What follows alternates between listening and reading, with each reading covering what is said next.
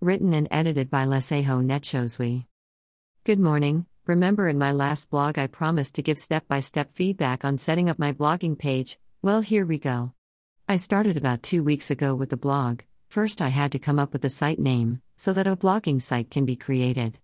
I realized here that I needed to think and actually make this personal because whatever name I came up with would be the reflection of me and my brand going forward. It took some time to come up with the site name as a lot of consideration was involved. I had to think about what I wanted my potential followers to know me for, what products I would sell in the future, and the type of content I will be blogging about.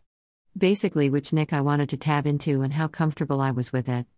Once the thinking process was done, I came up with a site name, of which you will coming soon, as my blog and website have not launched yet. One more thing the WordPress.com has simplified the creation of a blog, as step by step guidance is given. My only concern is that payment for the site is in dollars, and there are no conversions for local currency like the South African Rand. More updates will be coming in days to come. Next will be the selection of a theme for the blogging site.